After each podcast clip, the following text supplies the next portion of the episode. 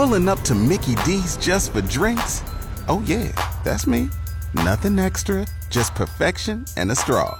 Coming in hot for the coldest cups on the block.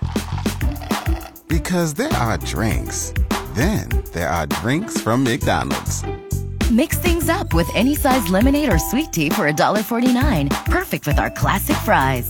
Price and participation may vary, cannot be combined with any other offer. Ba da ba ba ba.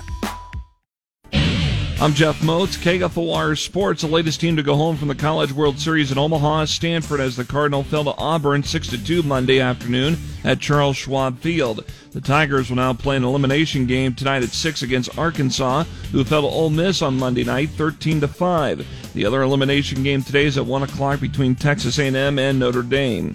Lincoln Salt Dogs right-handed pitcher Zach Keenan is the American Association Pitcher of the Week after he allowed just three runs on 14 hits with three walks and nine strikeouts and beginning his pro career last week against Lake Country. The Salt Dogs are back in action tonight to open up a series at Sioux Falls.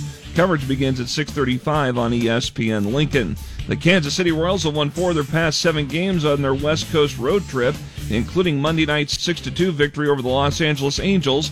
Game two of the series is tonight with coverage beginning at 8 on KFOR.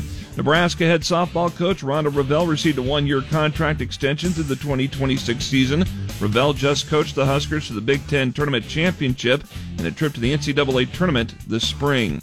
To golf, where Husker golfer Reed Malik of York and Omaha's Matthew Quant both shot 369s on Monday to lead after the first round of qualifying at the Nebraska Match Play Championship in Grand Island.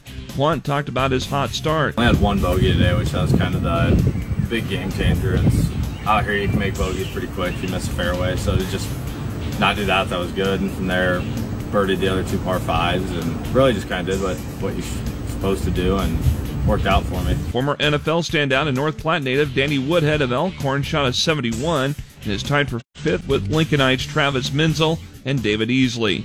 I'm Jeff Moats, KFOR Sports.